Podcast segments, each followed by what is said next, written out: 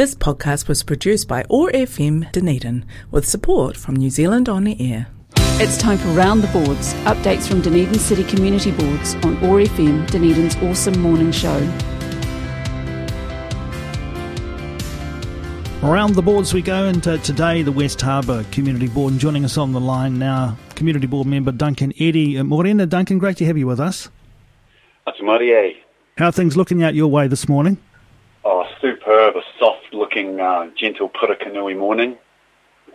It's uh, a lovely time of year, isn't it? And we start to turn our minds to uh, to what we might be doing at the end of the year, recreationally and otherwise. Um, I suppose it gets a little bit busier out your way over the Christmas period, does it? Oh yeah, we have all these people coming in from Queenstown, which is uh, which is never good, but you know that's what happens when you live at the beach. um, but I've, I've, got to say, it is nice to have a, a, gentle, mild day out here for once. It's a bit of a respite from the um, increasing extreme weather that we're seeing out these ways. We're getting higher tides, we're getting harder winds, and um, yeah, it's a worry. Yeah, interesting, isn't it? And uh, you know, you're sitting right on it there. You'll be able to witness all of that stuff firsthand. I imagine um, among the conversations that community boards have from time to time are some of those bigger picture issues uh, around climate change and some of the impacts locally. Yeah, well, we've got some of some very low-lying uh, coastal roads around here that are becoming uh, increasingly inundated with water at the high tide. Uh, and we've also got a lot of um, outlying residences that are extremely vulnerable to things like high winds taking out power lines, trees being blown down and blocking the road. And um, I'm surprised that council hasn't got a plan for how we're going to deal with it, to be honest maybe some interesting conversations coming up over the next uh, few years about that. Um, yeah, let's hope. The sooner they start planning, the better the response is going to be because cl- climate change isn't going isn't going to go away. It doesn't seem that people are changing their lifestyles or decreasing their dependence on oil, despite it being in our faces all the time. So, yeah, I'd like to see council taking it seriously. Well, from the, the bigger issues, perhaps down to some of the smaller ones, you mentioned roading. Let's uh, start with that. Uh, you want to just talk briefly this morning about the Te Ngaru speed bumps. Yeah, well, this is a little bit more um, positive than people's anxiety about the weather. uh, at our last community board meeting, uh, Tracy Fleet from uh, Te Ngaru came along to talk to us about the speed bumps. Do you know Te Ngaru? It's that little strait just before you get to Aramoana. Yes, beautiful. Yeah, it is beautiful. Um, a nice little seaside community. Um, unfortunately, uh, it te- it's tended to be a bit of a drag strip because it is that big straight after you've done all those really slow, tight, windy corners to get out there.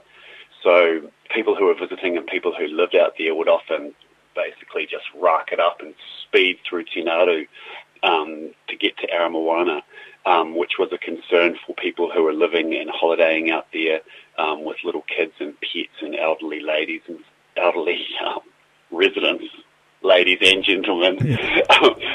so Tracy Fleet from Te Ngaru um, got together with local residents and lobbied the council to do something about the speed. Um, and what council did was put in some temporary speed bumps to encourage people to drive a little bit slower through the area. Um, when I first started on the community board, our first real meeting, um, on the agenda, there was a, a, little item hidden away down at the bottom of a report that said um, complaints had been received about the speed bumps at Ngaru and the council was going to remove them. And it didn't have any money in the budget to do anything permanent, so it was going to remove the speed bumps and not do anything. I thought, well, that's not very good. So I got on the phone, talked to some people at Te Ngaru, contacted the um, transportation department at the council, and it turned out they were going to remove these speed bumps because three people had called up and complained. Mm. so, so I had to do a bit of a um, I had to learn fast about how to get something done on the community board, so it wasn't on our agenda for our meeting to do anything about it.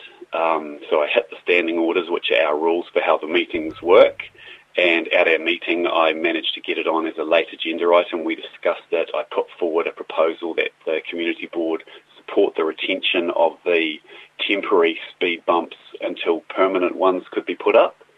Um, it was controversial around the board. There was one member in particular who was really opposed to it, so we had a vote, um, and my motion lost the vote three to four. Um, so I went back to the standing orders, had a look, found out that you can amend a motion that you put forward, um, put forward a uh, amended motion after discussions with Councillor Steve Walker, who's quite experienced with that kind of stuff. And the motion that got put forward was that the speed bumps would remain at Te Ngaru until council had consulted with the community uh, and looked into adequate um, speed restrictions um, for the area. So that passed unanimously. Council got onto it. Council did an excellent job of going around and consulting with everyone in Te Ngaru and going into Aramoana and talking about uh, what people would like and what the problems were. And then council decided, right, what we're going to do is put in permanent speed bumps. So there's a series of permanent speed bumps out at Te Ngaru now. Tracy Fleet came along to our meeting and said that now Te Ngaru feels like a nice little township.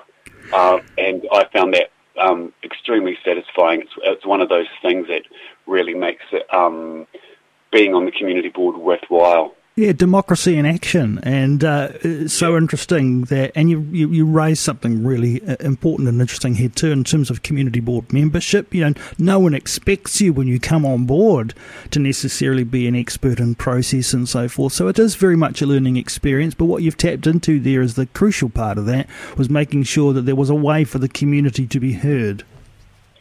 Yeah, and um, and to be fair to council they did an excellent job of seeking out community input on it, and I think that the outcome um, was extremely satisfying for everyone. And apparently, even the people out at Aramoana who didn't want speed bumps at Te Ngaru um, understand why they're there. That's yep. great.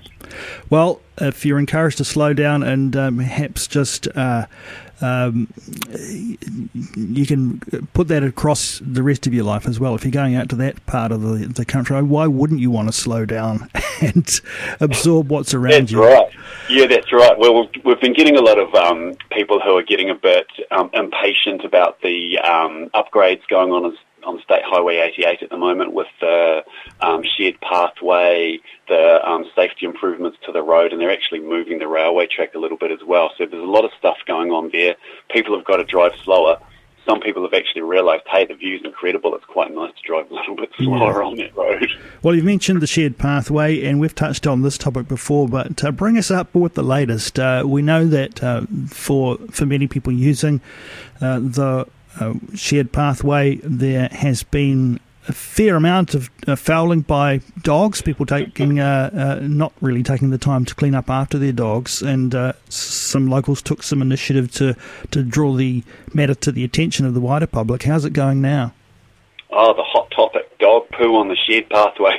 it's amazing what's happened. Antonia Wood, a resident from St Leonard's, um, was really concerned about the amount of uh, dog poo that was on the shared pathway.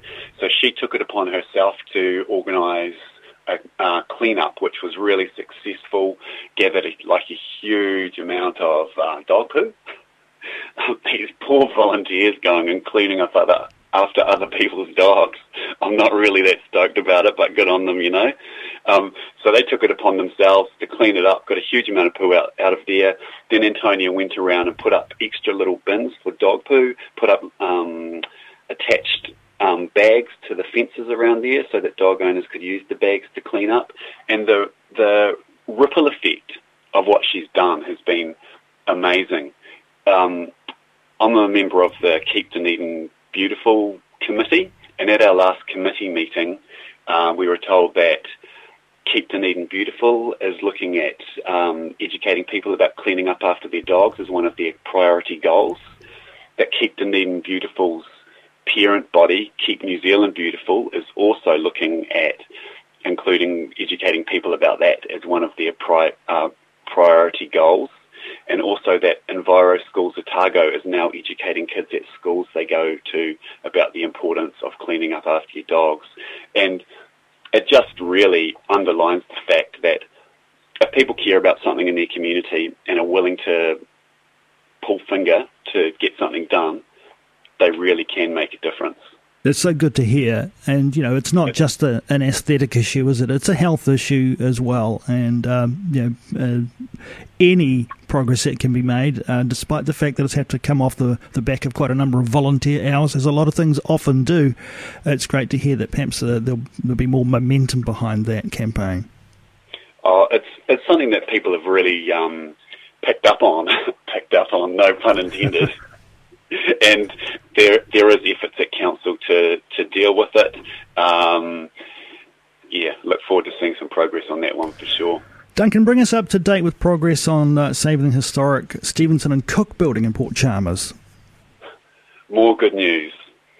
So the Stevenson and Cook building is that beautiful old um, orange brick building that's on um, McAndrew Road, just on the way out to Carey's Bay. It's a orange brick building with massive green sliding door at the end.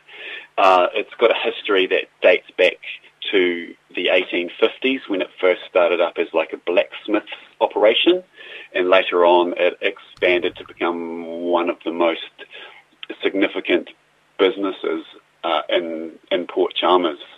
Um, so it was the it became the Stevenson and uh, Cook Foundry. They were shipbuilders and ship repairers. Um, they made minesweepers for for World War II. So and it, it really was a um, renowned business in the southern hemisphere. People would take these ships and their boats from all around the world to get them fixed at the Stevenson and Cook Foundry in Port Chalmers, which was amazing. Um, the building closed down, the business closed down in the 90s, and for about 30 years, um, it was just used um, to store boats for the Port Chalmers Yacht Club. It belonged to, to DCC by this point. And then DCC um, did a check of the building and they said, hey, we've got an asbestos roof in this building. It's unsafe. So they terminated the arrangement they had with the yacht club, moved all the all the boats out of there, um, took the roof, the asbestos roof off that building, did a bit of a clean up, and then left it.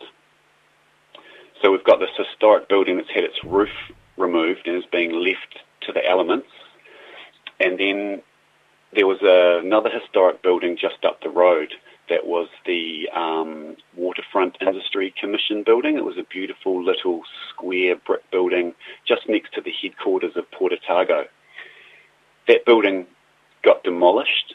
Um, there was a lot of um, sadness in the community about losing that building that had a lot of uh, important social history had gone on there. And that kind of spurred on a movement to save the Stevenson and Cook building. Uh, a group formed to, to save the Stevenson and Cook building, and they've been battling away, struggling away for the last couple of years, just a community volunteer group.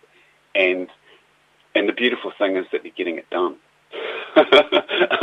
They've got a plan to save the building. They've just had a massive uh, fundraising art auction at Pea Sea Art Gallery in Port Chalmers, um, where a whole lot of um, pretty incredible artists donated work to raise funds for the preservation of the building. And I'll just give you some of the names of the artists there. Um, Michael Morley, Mary McFarlane, David Elliott, James Robinson, uh, Simon Kaan, and Marilyn Webb uh, were just some of the artists who contributed their work. Uh, hugely successful uh, fundraising venture, and um, those guys are doing incredible work. And I've got um, faith that they're going to save this building that was that was looking like it was just going to collapse. Saving it, of course, uh, the top priority. Has the group um, made any decisions, or have there been any discussions about what might be the longer term use for the building? The group have got some amazing plans, and they came along to our advanced plans as well, I should say. They came along to our community board meeting and spoke to us in committee, which means it's a publicly excluded session because there are issues of commercial confidentiality there. Um, so I'm in a bit of a spot in terms of what I can say, except to say um, they're bloody amazing. well, again, you know, people power, and uh, clearly there's going to be some way to go yet in terms of enlisting further help from the community to, to save this building. But no doubt we'll hear more about that as the group uh, moves further down the track with its plans. Really interesting. Thank you to Yeah. bring for bringing us up to date with that, uh, Duncan, and My on pleasure. all matters uh, related to what's going on out there in the beautiful West Harbour. We'll let you get back to your morning out there, uh, Duncan, and look forward to catching up with you further down the track. All right, have a good day. That was Round the Boards, updates from Dunedin City Community Boards on OAR FM, Dunedin's awesome morning show. For more information about Dunedin's six community boards and contact details, visit the Dunedin City Council website, dunedin.govt.nz or phone 477 4000. This podcast was produced by OAR FM Dunedin with support from New Zealand On the Air.